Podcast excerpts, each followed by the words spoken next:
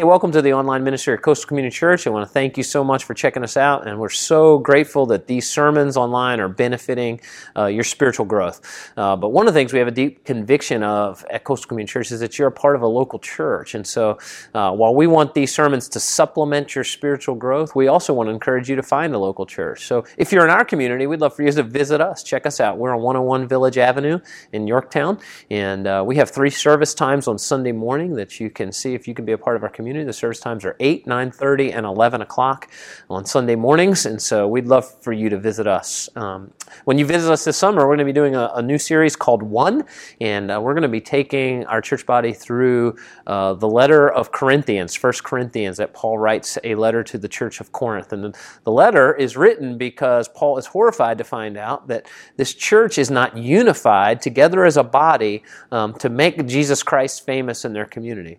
And I find that interesting because we live in a culture where I think sometimes we're uh, shocked when a church is working in unity. And so that's what we want to be a coastal community church. We want to be a church that works in unity uh, so that we can better uplift the gospel message of Jesus Christ. So I hope you'll join us for this new series as we go through 1 Corinthians. The series is called One. Well, good morning, Coastal Church. Great to see you. It's a great morning of worship. We're going to celebrate the ordinances this morning. And uh, actually, since I have a few minutes, we're going to turn to 1 Corinthians 11. So if you have your Bible, get it out with me. And um, we are going to, we're in 1 Corinthians this summer doing a series called One. And uh, part of what we do for the Lord's Supper is actually taken, um, oftentimes we read from 1 Corinthians where uh, we read uh, where the Apostle Paul instructs the church of Corinth uh, on how to take the Lord's Supper. Uh, what's interesting is I usually don't unpack more of the passage, and so I'm going to take a minute or two to do that this morning uh, before we take these elements together. And, and, and so, uh, as you know, Corinth was struggling with unity. And, and, that's why we titled the series One, because as a, at Coastal, we want to be one body, that we serve the Lord together using our time, talent, and treasure uh, to make Christ famous. And, and, um, and one of the things I love about baptism is we see through the ministry of the local church, uh, we see the Holy Spirit drawing his children to himself. And man, that's exciting to me. Uh, one of the reasons that we uh, shut down our children's ministry this week is we want everybody to be a part of this service. And, and uh, if you serve in our children's ministry, thank you very, very much, okay? I know that's a valuable ministry. And it's not uncommon during our baptisms to see some of our young children say, you know what, I want to profess my faith in Christ. And so that's always exciting. So let's do this. Turn with me to 1 Corinthians 11. We're going to look in verse 17. There's a handout in your bulletin. And, uh, you know, in church life, uh, there are times when a church has a program or a particular way of doing things, and over time, sometimes the, those particular programs maybe lose their foundations uh, and even can create disunity inside of the body, inside of the church body. And, and that does happen. And, and churches are notorious uh, for doing the same thing over and over and over. And when the, ch- the program's evaluated, what is the answer? Well, we've always what? Anybody know? We've always done it that way, right? It's just the way it's been done. And so we're not going to change. And, and, and there's a program or there's something going on inside of the church of Corinth here that's actually creating disunity and it's happening around the Lord's Supper. And the Apostle Paul actually deals with it and asks them uh, to consider, you know, maybe you need to stop the program that you're doing if it's, if it's doing more harm than good. And, and, and so, you know, one of the things that we try to do at Coastal with the leadership is we do try to look at our, everything we're doing and evaluate it sometimes a couple times a year say, are we being effective? Are we accomplishing our purposes, which is to develop authentic followers of Jesus Christ? And just because we've always done it that way, uh, now there's some unchanging things, of course, in Scripture, but there's certain things we can say maybe there's a better way we could be more effective. And so 1 Corinthians 11, verse 17, it's in this context where the Apostle Paul is dealing with the Lord's Supper, and he says this. He says, But in the following instructions, I do not commend you because when you come together, it is not for the better, but it's for the worse. Can you imagine that? I love what the NLT says here. The NLT says when you come together, you're actually, you're actually doing more harm than good. makes me giggle. You ever been a part of a church meeting that did more harm than good? Ever been to a Baptist church business meeting? All right. Yeah, anyway, all right. Maybe I shouldn't prod too hard. Yeah, I have been. I've actually been in business meetings where I'm like, man, this is this is creating disunity in the body. Is there a better way? Is there a better way to make decisions? Is there a better church polity? Is there a better way for us to move forward? And, and we can have particular ways of doing things that are disrupting the unity in the body of Christ and are, are doing more harm than good. Well, that's the context in which we actually find the teaching of the Lord's Supper. And so the context is this, okay, in 1 Corinthians 11. The church of Corinth was doing this thing, this, this dinner together called, they actually, as, best as best I understand it, called it the love feast. And uh, these are the early seeds of the potluck dinner, essentially, all right? And and since there's no such thing as luck, I like to call it pot providence because God knows what's showing up. Okay, so kind of funny. Um, so they have this love feast, all right? And so they're coming together, they're bringing their food, they're sharing a meal together. And, and, and the, so the seeds of that are good and healthy, right? This, this church of Corinth is wanting to hang out together, they're wanting to, to build community together, they want to share food together. Those are things we even do probably in a lot of our small groups at Coastal Community Church. These things can be healthy and good, but the problem is this one's doing more harm than good. And so as you kind of unpack and you understand the context, probably what was happening in the church of Corinth was this love feast, this, this fellowship meal w- was creating disunity. How? Well, the wealthier members of the church had more work flexibility. So they would come together for this meal time, and the wealthier members would get there early because they had the work flexibility to get there early. And by the time the poorer members of the church had gotten there, all the food was gone, right? If you've ever been a part of a church uh, potluck, you know, you got to shield off the teenagers, right? Or all the food will be gone by the time the adults get there. You know, the same thing was happening here. And so by the time the poorer members showed up, there's no food left. The second thing that was happening, which is super interesting given last week's sermon, uh, uh, is there was probably alcohol being brought to the service. And so by the time, and so because they waited so long, to share this meal together. These folks were actually, by the time they got to the Lord's Supper, there was pro- probably some drunkenness going on in the church body, if you can even imagine that. And so Paul is shocked, and he actually suggests in verse 20, like, hey, it may be time to do away with this church program, essentially, because it's doing more harm than good. And so in verse 20, he says, when you come together, it's, it is not the Lord's Supper that you eat, for in eating, each one goes ahead with his own meal. One goes hungry, another gets drunk. Paul says, What? Do you not have houses to eat and to drink? Or do you despise the church of God and humiliate those who have nothing? What shall I say to you? Shall I commend you in this? No, I will not commend you, is what he says.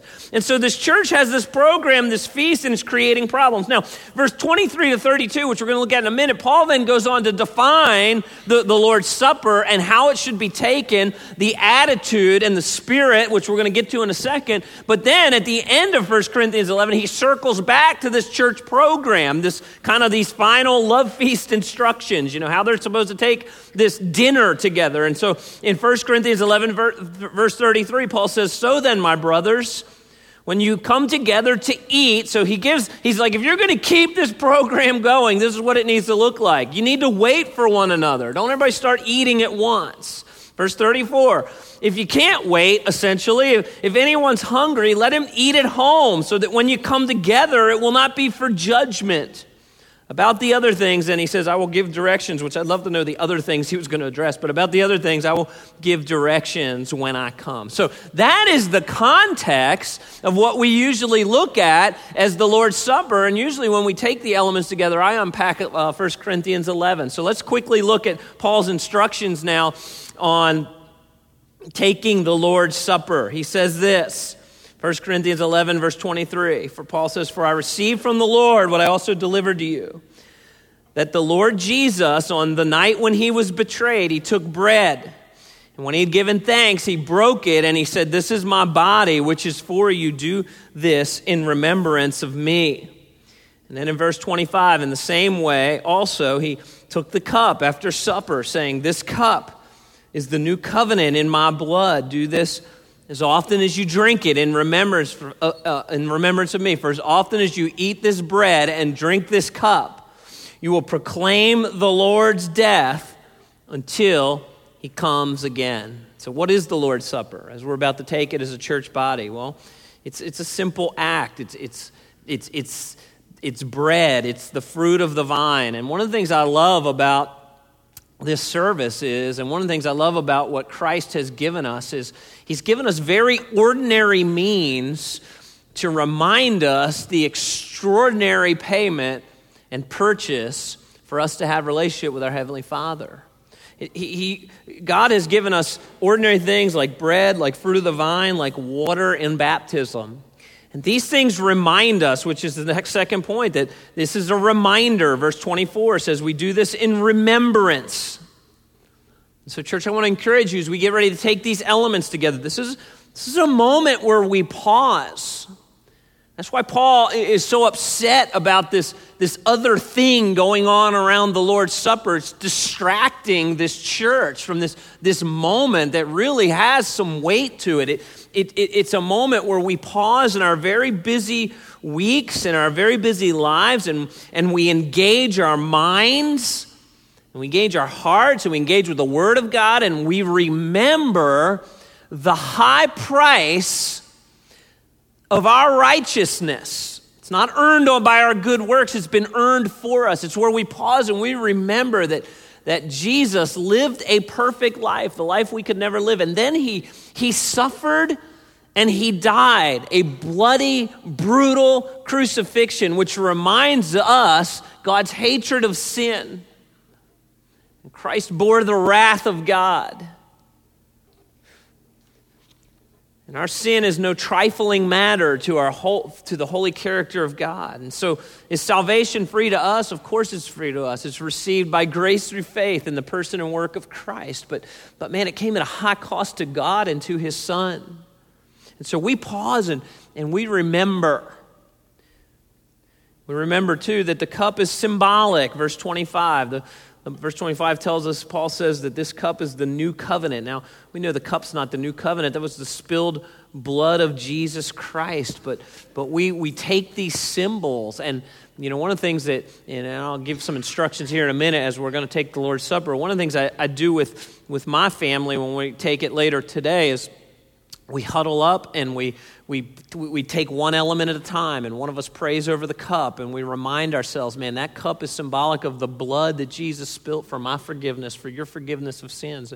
And then we, we pause over the, the wafer, the cracker, and we remind ourselves this reminds us of the broken body of Christ. We usually take it and we break it before we eat it, too. So we're reminded that Christ's body was broken. It's symbolic Number four, it's a statement of faith. Verse 26 says that you're announcing the Lord's death. And so, one of the reasons that we do the Lord's Supper the way we do it at Coastal, one of the reasons we don't pass the elements, and it's funny, as we've grown bigger, this becomes more difficult, okay? But we have, uh, we have four stations. We have two here, two in the back, and we want you to get up and we want you to take the elements on your own. And one of the reasons we want you to do that is, in a way, you're giving testimony that you're a believer. As you take these elements, you're testifying, hey, as I take these, I'm a follower of Jesus Christ because it's a statement of your faith as you take these elements.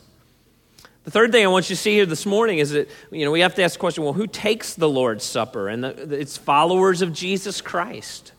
It's followers of Jesus Christ. Verse 27 of 1 Corinthians 11 Whoever therefore eats the bread or drinks the cup of the Lord, in an unworthy manner. Now, again, I want you to be thinking about what's, what's taking place in the context of this church, right? And uh, probably some of you were shocked when I said people are coming to this meal and people are getting drunk. Like it's, Paul's shocked by it, right? But, and so he says, whoever therefore eats this bread or drinks this cup of the Lord in an unworthy manner will be guilty concerning the body and the blood of the Lord. Let a, let a person examine himself and then so eat the bread and drink of the cup. For anyone who eats this uh, who eats and drinks without discerning the body eats and drinks judgment on himself. For anyone eats and drinks without discerning the body eats and drinks judgment upon himself. Like, wow, right? Like we should, we should, we should give pause right here. Now, what does it mean to discern the body? Well, in the blood of Christ in an unworthy manner. I think the first thing is it's we have to ask the question: Do I, do I have I received Christ? Have I repented of my sins and believed and received, believed into Christ? Right? Have I received Him as my Savior? Because if not, this is not some just kind of rote religious duty. Right? This is testifying to your faith. Eh, or you maybe you're a believer and somehow this has become boring to you. And I want to encourage you. This is, a, this is you're the you're the sermon. This, you're the illustration this morning of the sermon. Okay, this is a visual sermon. You're you're the illustration of that. I think we can go through the motions, right? And so we're going to give you a moment before we take the elements, man. Just take a moment, pause, pray, set your affections on Christ. I think we should pause and give, give reflection to where's my heart with other believers? Is there anybody I need to make amends with? Is there hatred in my heart towards a brother or sister in Christ? And Paul says this is an opportunity for self reflection. Number four is, a, is an opportunity for self reflection or self examination. Verse 28 a person ought to examine himself and then eat of the bread and drink of the cup.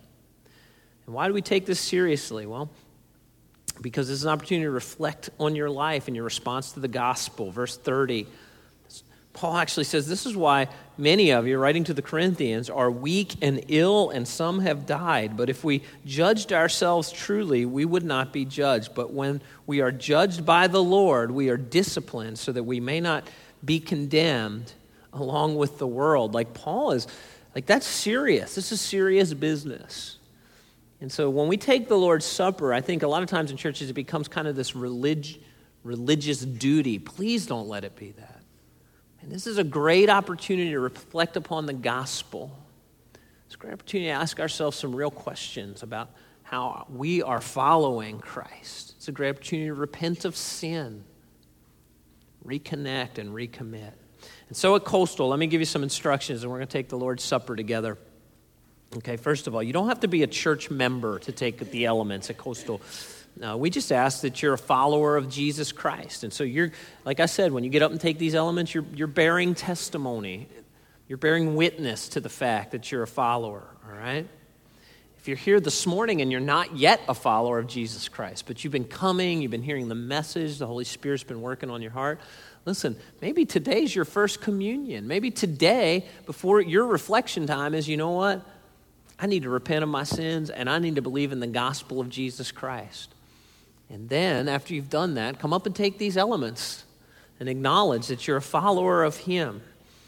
Secondly, if you're going to take the Lord's Supper, okay, use these quiet moments to set the affections of your heart on the things of the Lord, okay? So we're going to, there's, um, worship team's going to play a song. It's an opportunity for you to set the affections of your heart on Christ. And then finally, as I've already alluded to, we don't pass the elements. We ask that you come up and take them on your own, okay? So uh, if everybody in your family is a believer and you all want to come up and take them together, that's fine. If you want to come up with your small group, uh, that's fine. Um, but when you're ready, I want to encourage you, you come up, take these elements, and worship Jesus Christ. Let me pray, okay? And I'm going to turn it over to the worship team. And then when you're ready, you take the elements. Two stations in the front, two in the back. Let's pray. Heavenly Father, thank you for this visual reminder this morning of the gospel. It's, it's no small matter. We take these elements and we're reminded of your love for us, that you, you could have left us dead in our sins, but you you provided a way, a way for us to connect back with our Creator through the gospel of Jesus Christ. We take a moment and we you know, we look inward. We, we ask the question Have I received Christ as my Savior? Have I repented of sin? Have I received, believed, and received Christ?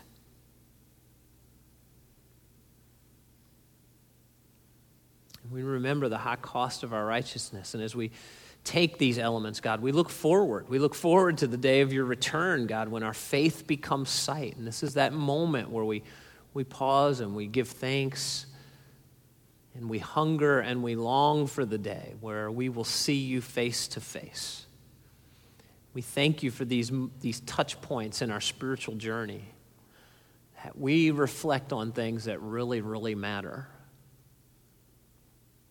And so, is your church body, God, as we sing and as we take a moment to examine and then we take these elements, God, may we testify to the incredible work of Jesus Christ. And may this be an opportunity to give you thanksgiving and give you praise. And it's in Jesus' name I pray. Amen. When you're ready, you come.